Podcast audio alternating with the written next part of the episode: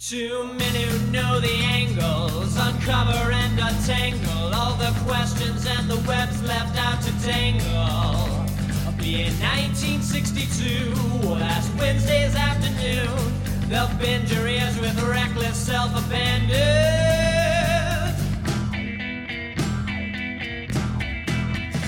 The amazing spider talk. The amazing spider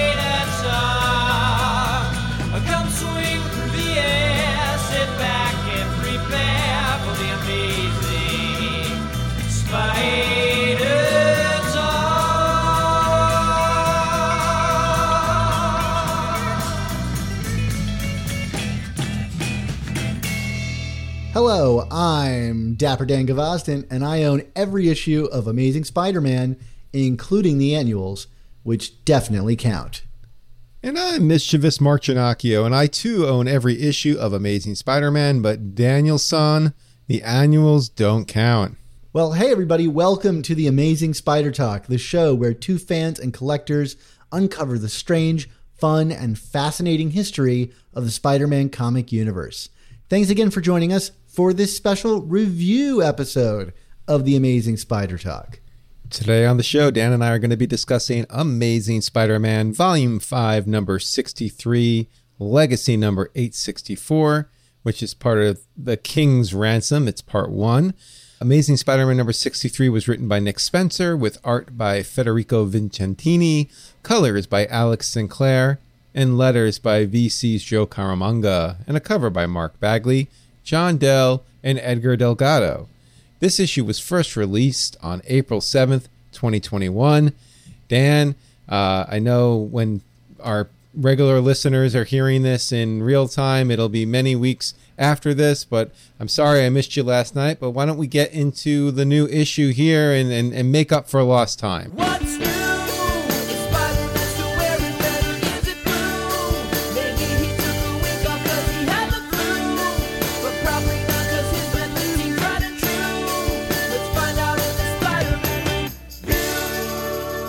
our good friend Federico Vicentini. You know, it seems like he is now a part of this cast of creators on this book. This issue in particular seems like a bit of a spotlight for him. What, what did you? Do you have anything specifically positive or negative to say about Mr. Vicentini here, Dan? Or what, what are your thoughts? You're the art guy. Give me, give me, give me the, give me the lowdown.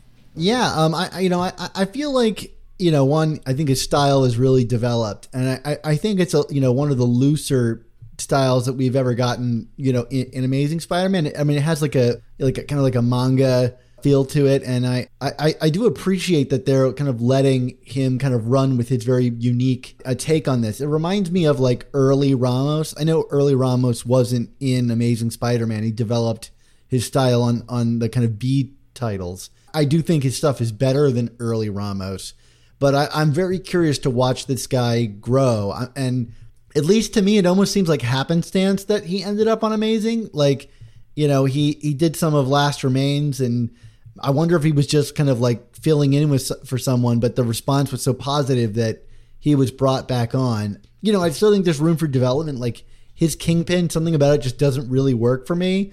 But like his Norman and action and stuff are just amazing. And that's not to say even Mary Jane's great looking. You know, I think he's a great fit for the book and a a nice kind of stretch of styles for Amazing Spider-Man. I also feel like certainly like the spider, the new Spidey suit kind of felt a little more alive and dynamic, certainly than it did last issue. And that's not to, to take anything away from Patrick Gleason, who's really great, but you know what I mean? Like it, it just, I don't know, felt a little bit more part of the action again. And then some of that also might have been the script. Uh, Ramos is definitely, I think, a good comparative. And, and like you said, he's a little, little less messy than early Ramos, but like that, that kind of fun kinetic nature that Ramos would further refine over the course of his career. Like you can kind of see see the influences here from Vicentini. He's kind of like Ottley with a lot more energy in, in, in his work. Ottley Ottley is to McFarlane what Vicentini is to Larsen. How does that does that make sense to you? Is that a good uh, this is to that? So what, what do you call those things? Analogies or what? Sure, sure, what, whatever. I mean, Whatever.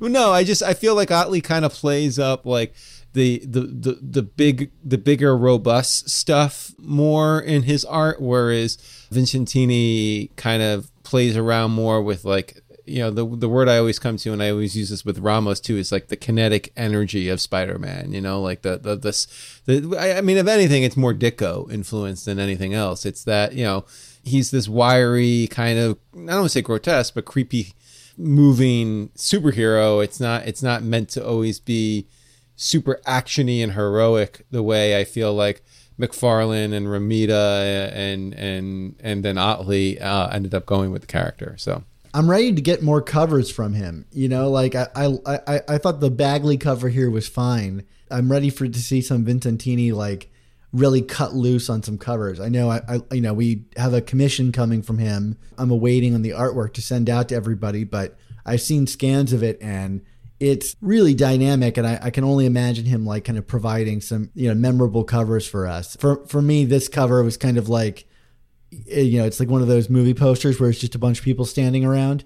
For a book with this much like movement in it, you know, I I, I felt like the cover was a little bit a little staid. But yeah, anyway, so like getting you know turning the cover and, and the artist side, like, like let's get into some of the content here. I mean, we have to check in on Kindred, so sound that Kindred alarm, and uh, there it is. Norman uh, is here. He's talking to Kindred as he's wont to do. You know, he suggests that he's had a breakthrough with Normie, which we saw, you know, a couple issues ago, where he and Normie met on the roof and talked about their kind of familial history with each other. And he holds up the photo that he had showed Normie of Harry and him when they were younger, and you know, acknowledges that Harry probably doesn't remember that day and says that he would do anything to go back to the day that something happened and and do it again you know like or like maybe make a different choice. Uh, is there is there something that you felt like he was talking about uh, in in the context here if you had to guess what he's referring to I, I mean let's be honest here when it comes to norman osborn and his lifelong career of regrets there are there are quite a few. no, nothing specific came to mind. I kind of I'm sure Nick Spencer has something specific in mind since he wrote it, but like honestly, like it it it could be one of countless things from the history of these two characters, and I'm sure we will learn more at some point. But I I I don't have a specific guess here. If that makes me a, a chump, I apologize do, do, you feel like the implication here, beyond what it is, the implication here is that whatever that choice was, was a contributing factor into why Harry is kindred? Well, I mean, if if we can kind of jump ahead to the next scene, because I think it that might be related here, is you know we we we get to see Kingpin with Baron Mordo which I guess you know if we're gonna have Doctor Strange involved in this story, you gotta have you gotta have ba- the Baron here.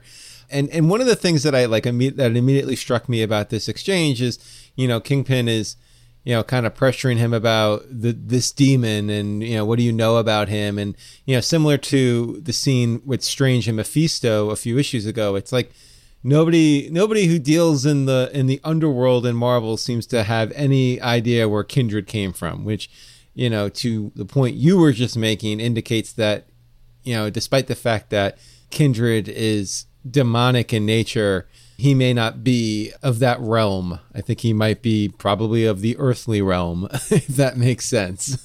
Interesting. I hadn't I hadn't thought much about that, but it does seem fairly clear now that you're laying it out.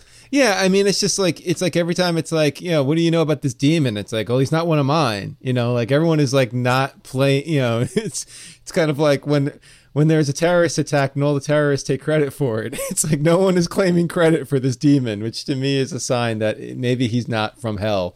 He might just be, you know, someone that was manipulated on uh, on, on in the living realm could Norman been been responsible for Kindred or or somebody else? Who knows? But I think it's all part of the, the grand mystery here. I mean, like certainly, you know, having the ability to kill and bring Peter back over and over again is interesting. Although, was that real or was that, you know, like one of those Mysterio esque hallucination kind of things? We don't know. I have to admit, you know, from this conversation, I am a bit confused about the mechanics of it because, like, I guess it's maybe like I don't really know what the ultimate MacGuffin is here because like I don't know are they chasing the tablet of life and death or are they chasing something related to Kindred? Like I thought that Kingpin was going to try to sidestep Kindred by using the tablet of life and death, but then here he kind of implies that he's using it to pay off Baron Mordo, who can change Kindred's mind. I'm really confused by like who wants what in this scenario and the mechanics of it all. Not to mention that like like when we'll get to this, I thought that Spider-Man and Boomerang had already gotten all of the tablet pieces and had them stolen from them except for one. So like I'm I'm confused about that. I just feel like there's like so many moving pieces in the story that continues to get increasingly more complicated enough that it almost seems like there's two whole warring factions, right? You've got a magician, now I've got a wizard, or whatever the thing is from Falcon and Winter Soldier that denotes sorcerer versus wizard. but I, don't know. I mean, were you confused at all by the kind of like specific mechanics of like who's got what piece that's influencing what thing? Some of the stuff with Kingpin and his motivations was clouded by the fact that, and I, am trying to remember if you actually did it on the air of this show or just in conversation with me, but you kind of like laid out your whole theory about, okay, I think Kingpin wants the tablet to sidestep Kindred so that he can get Vanessa back and then yada, yada, yada. So that kind of like started painting my impression of what was happening here. So, yeah, in the moment when Kingpin is like offering the tablet pieces of the tablet is kind of like a incentive for Mordo, it it it certainly was like, wait, what you know, like what's going on here? I mean, again, the bigger question to me goes back to if Kindred's origins are truly in question here. I mean, to me, it also then question it puts in question what what are exactly are his powers here, and what how how does he actually help Kingpin here? I mean, you know, maybe maybe why maybe the reason why Kindred is not helping Kingpin is because Kindred can't help Kingpin. It just seems odd to me that like, you know, Kingpin is like putting all of his stock in this character to you know to, give him what he ultimately seeks after where he's like basically going to what is what could be considered more powerful characters to be like well you you you you help me with this guy who may not be able to help me. I don't know. You know what I mean? Like it, it, it just seems like a lot of self owning going on here, and I don't know if that's supposed to be what what's coming across. you know, getting to the next thing with Spider Man and Boomerang continuing to look for these tablet pieces. I mean, I, like I said, I thought that they had already kind of assembled it and then had it snatched away from them and they had this one last piece that they had to keep hidden. Maybe I'm wrong. I mean, uh, was that your understanding as well, or am I misremembering this? I mean, this was over a year ago. um, yeah, right. That's true. And I feel like we're just revisiting it now. Yeah, I, I, I don't remember it clearly. I felt like there was still something out there that they were looking for. I don't, I don't, I didn't get the impression that everything was was accounted for. So but I could I could be misremembering now too. Now I, I either way, we have all of these goons coming after Spider-Man and Boomerang. I found these scenes to be fun from a visual standpoint. I felt like to me this is where the book was at its best with Vin- Vicentini, like the hammerhead stuff, and then even the like the owl. I don't remember the last time that the owl has come across as like an intimidating force in comics for me, but like I felt I felt like it worked here. Like I actually felt the threat of him and his goons here, and the way like they kind of like framed the action in in this sequence. Uh, also, like as I was saying earlier, I felt like the suit was being pretty well used here. You know, and and we even had like a scene where Fred and and Spider Man are kind of interacting, and I'm like, does he really not know that Peter is Spider Man? Because it just just seems preposterous to me at this point. like, like we're really. Str- I mean, I know Fred is an airhead, but I mean, to me, this is like straining all bits of, you know, credibility here. I got a lot, a lot to unpick from uh, from what you just said. A couple things really quickly. I, I, I really like the action here too. I do think sometimes it's a little too visually cluttered. Like to me, Hammerhead kind of disappeared into his goons, and I was like having trouble figuring out exactly what was going on between him and Spider Man. But one of the things that I was really happy about, and I, I feel like you probably share this sentiment, is for anybody who's read the gang war story, I was really pleased here that we're not really focusing on the gang war elements of this. It's kind of like a chase sequence where all these baddies are showing up, and we don't necessarily really have to worry about the complicated inner dynamics of like who is going after what. I mean, like we have like Crime Master, and like, yeah, he's changing his territory, or the owl and boomerang are fighting or uh, the owl and hammerhead are fighting each other because they're warring factions. But i felt like the the the through line still remained spider-man and boomerang not all these criminals bickering over new york. And so yes it is a gang war of sorts but that wasn't really the driving force. It's not really a, really a repeat of that.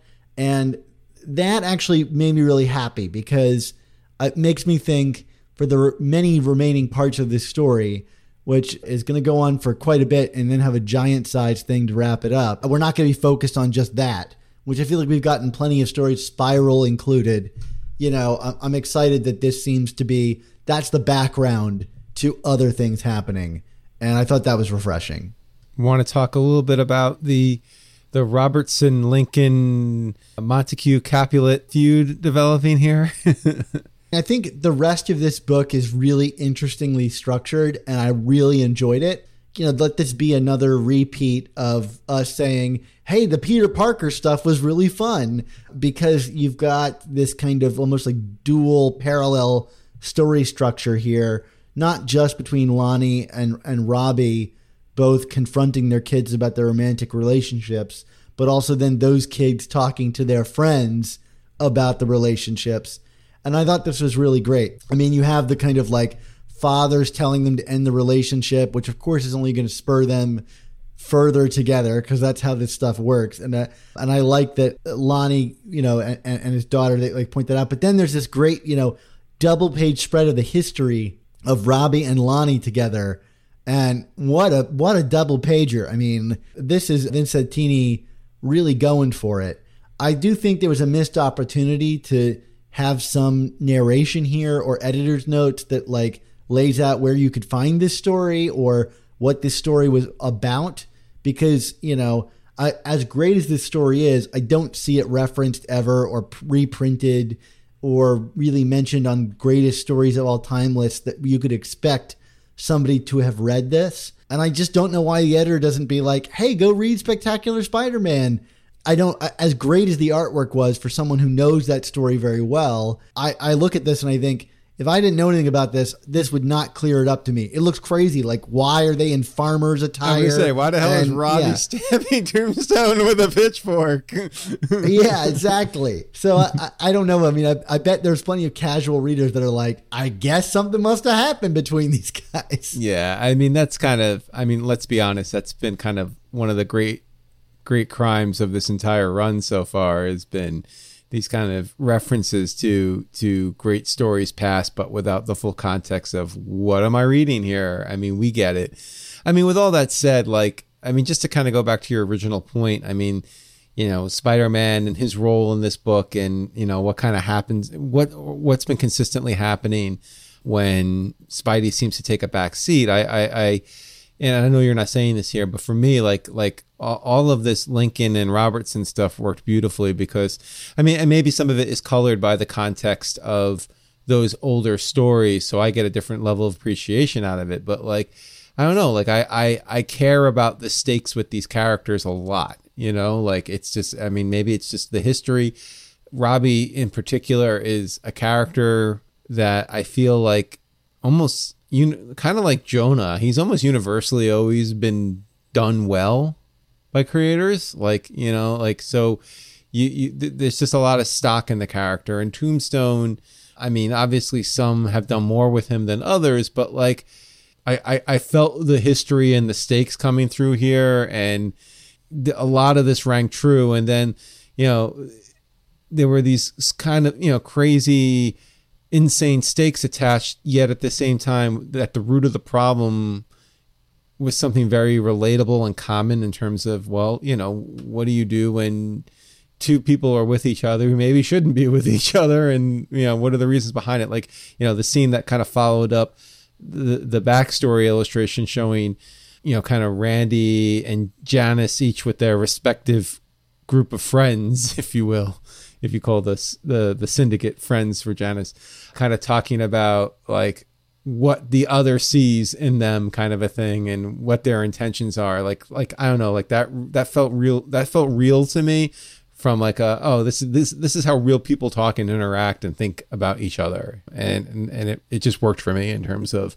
some character work here. I felt this was some of the better out of suit character work that we've gotten from spencer in the entirety of this run frankly Yeah, and even the Peter, Robbie, or Randy stuff, I think is like really intimate. Just the two of them eating food, and you know, uh, Peter leveraging his knowledge uh, as Spider-Man to influence his friend's life. You know, that that's a very uniquely Peter thing that he's able to do in this instance, and the kind of story that Peter seems to continually run up against, which is like, my, why are all my friends getting involved in superheroics? And his desire for that to not happen, and yet he's supportive of his friend, and I, yeah, I don't know. I just think like the the writing for Peter has been you know, here we are saying this again. The writing for Peter has been back in form ever since we got done with the event. How much these events actually impact, they end up pulling us away from Peter, which end up impacting the overall quality of the book. So, you know, again, like it's these smaller things that bring it all, all back together.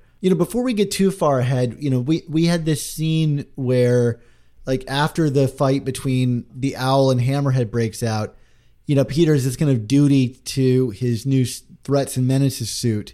And so he goes off and signs autographs and does all the things with Jonah.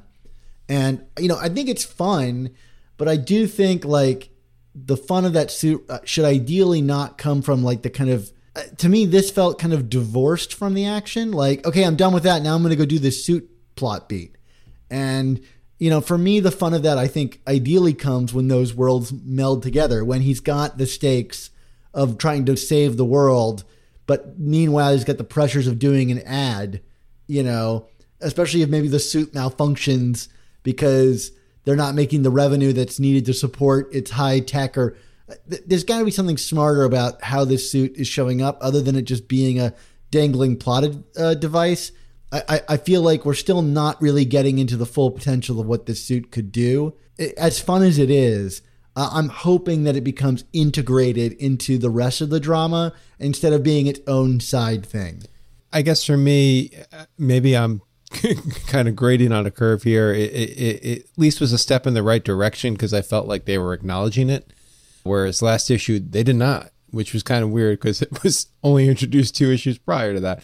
But yeah, I, I mean, I get what you're saying. It's still kind of, like you say, it's a plot device more than anything else. It's not really being seamlessly woven into the narr- narration here, but yeah, I'm willing to kind of give it some more time. And and again, you know, I, I hate to be so shallow about it, but like I really liked just how Spider-Man moved in it and how he looked in it in this this go round versus some of the even the first two issues with Gleason, which is again like nothing against Gleason, he's awesome, but like I don't know, like I, like like I feel like Vicentini kind of played up the suit seemed to pop a bit more under you know eh, the way it was kind of penciled and inked here. Just my my two cents. Yeah, I love how the kind of like uh, the eyes emitting light when he turns quickly, like Vicentini draws like the streaks of light being trailed behind the eye. There is some like kind of fun, you know, motion stuff here, and it does feel, you know, I, I we we've made fun of the. They're like it's stronger, faster, and shoots webbier. Here, I, I liked that. Like it does actually like look stronger in how Vicentini draws it. It doesn't just feel like another Spidey suit. Al- Although I don't really understand what's up with this like web web blast thing. I'm forgetting the name they use for it. Where they they're like, was that the web sauce or whatever? Web sauce. Everybody seems to be aware of this special web move that he's doing, and I still don't understand what makes it so special. Other than it seems to be, pardon me for being crass, him like blowing his wad all at once on on everybody. Well, I would be the first person to make that comparison. I know this is this is the kind of like chef's kiss comment that you're waiting for me to say. But yeah, everybody just turned their podcast off right right there and then. So I apologize. Well, w- w- with that in mind, why don't why don't, why don't we uh, accelerate a bit? So Randy and Janice get together, and immediately, you know, Randy's like, "Oh, you can't change," and she's like, "You're trying to change me," which is, of course, like what the two friends, what, what we, each friends were saying about the other. And they look like they're about to break up, but then the first appearance is the Crime Master. Do we know who, which Crime Master this is? I, I, I, I lose track. I I was pretty sure the crime master being Betty's brother. I'm forgetting his name right now. I want to say like Brian Brandt, but that's not right. It might still be him. I don't. re- I don't remember. So I, I don't know. Maybe this is a hobgoblin costume kind of thing. Oh, it could be. It could be. It just you know like Apparently he's operating off of Staten Island, which like seems about right for the crime master. yeah. It's about uh, yeah. I think that's about the the the best land he can take at this point. In order to attack New York City, his henchmen have to take the ferry. You know. Then we have Spidey and Boomerang show up, and then Madame Masque shows up. I mean, I shouldn't be surprised because she was in that Rogues Gallery image from a few issues ago, right? Like that's not a that's not a shock, right? No, yeah, she was- she was there. I mean, Janice kind of fangirls. We also learned that Spidey and Boomerang have almost finished collecting the Lifeline tablet. Again, I'm not sure how. And uh, yeah, like I guess, I guess the issue ends with the apartment blowing up, which is They're all kind dead. of like This Yeah, is how it ends, dead. Dan. I'm guessing Spider-Man's going to pull that web, whatever it is, to to save them all. But then, but then, additionally, like, isn't this par for the course for Peter and blowing up apartments? I mean, how many apartments has he lived in that like haven't burned down or blown up in some shape or form? I will never rent to you again, Peter. The question is, this time, did he save the wino from from the apartment burning down? Oh, right, right. And what about Gog? What's going? Well, he's with MJ, right? So, so we don't have to worry about him, right? I- guess so. I guess I, I misunderstood that MJ was like maybe in her own apartment. I don't know. I guess she took Gog back to her apartment. That was my takeaway. But yeah, I mean, anyway, that's, So be that's it. the comic. That's the comic. It happened. It was fun. What do you want to? You want to get to a grade here? Yeah, sure. I mean, I, you know, it's it's funny. I, I think we glossed over kind of like the best part of the comic a little bit, which is like, Oh, which is Hey, what? the- what did I gloss over, Dan? well, no, nothing, nothing, nothing in particular. I just mean like these conversations between the friends and stuff were really artfully, you know, paced with each other and finishing each other's sentences, and that doesn't really make for great recapping. I- I- you know what I mean? Like, I just thought it was really, really well written, and uh, you know, I think it's, I think it's easy to say that. Like, uh, you know, one of the things we've gotten accustomed to with Nick Spencer is look for all of our maybe pacing prob- problems or whatever he writes really great fun dialogue and this book allowed him to do that yeah Well, I had said I had said that this was some of my favorite character work. I, I, I guess in my brain, like you said, it's hard to kind of recap exactly what it was, but like that was kind of part of it. I mean, like I, I just felt everything having to do with Janice and Randy and their interactions both with each other, but also independent of each other, and kind of how that was framed together was really well struck and well well crafted. I mean, like it's good dialogue, but it's also just good framing and good pacing, like you say.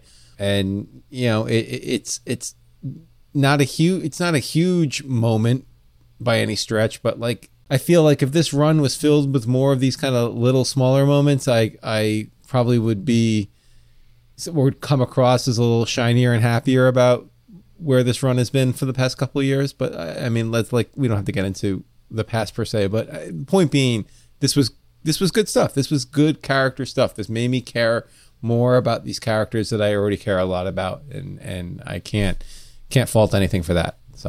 Well I, I think you took my comment as more of a critique of our review which it wasn't intended to be because like i, I don't think we really missed talking about it. But I, I wanted to use this to highlight like this comic is longer than a standard comic right? It has extra pages in it. I do think that those extra pages give you the room to do the scenes that we liked so much.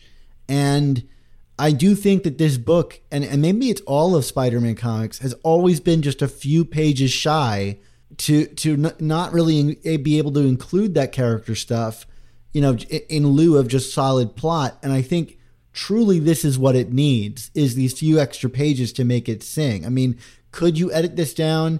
Yeah, I could probably find places to trim things here and there, but it it's that extra padding that like gives it the room to actually be what it should be for a Spider-Man comic. And you know, we got this big giant size thing coming up, and the more and more, like I think at first I was very cynical about that. Like, well, here's another giant size, but it's like, hey, look, if that's what it takes to get like to create a good book, like, and it's gonna sell, like, then great. Let's give me the give me the more expensive book that is better and makes me leave happy. Anyway, uh, my my grade on this is a solid B. I could probably be convinced of a B plus. It was a real, it was a good, fine Spider-Man comic. I, I am gonna as a change of pace, Dan. I'm gonna go a notch higher than you. I'm gonna give this the B plus. I I, I think there was just something about it that it worked. The art was great. The character work was great. Like you said, I mean that's a great point about the length having a, an impact on how this story was told. If every single issue of this run read like this, I would be a very happy person right now. So all it would probably be an all-time run. Yeah, yeah. This Yeah. is you know like I, I I wish we we had more stories like this uh, leading up to this. So so great stuff. Well, otherwise, Dan, it is that time. Time for all good things to come to an end. So while we want to say thank you to you, the listeners and viewers, for tuning in to this episode of the Amazing Spider Talk. This episode was edited by Rick Coase with production support from Andy Myers. Our artwork comes handcrafted by artists Ron Frenz, Sal Buscema, and Ray Sumser. And our theme songs were produced by Rylan Bojack, Tony Thaxton, and Spider Madge. This episode was originally released on Patreon as a live stream hangout with us back when the comic was first released. So if you'd like to help support our show's continued existence and these reviews while joining us on the live stream, why not head on over to our Patreon and sign up? But Mark, everything's coming to an end here, so we always like to end with our motto. So Mark, until our annual battle blows up and it starts a lifelong hatred for each other and our children start dating, my, my non-existent daughter dating your existent son, so I don't know what world this is, inevitably reigniting the, our hatred for each other over the annuals, what's our motto? That is that is one hell of an intro, Dan. Uh, our motto is, of course, with great podcasts, there must also come the amazing spider talk. Don't next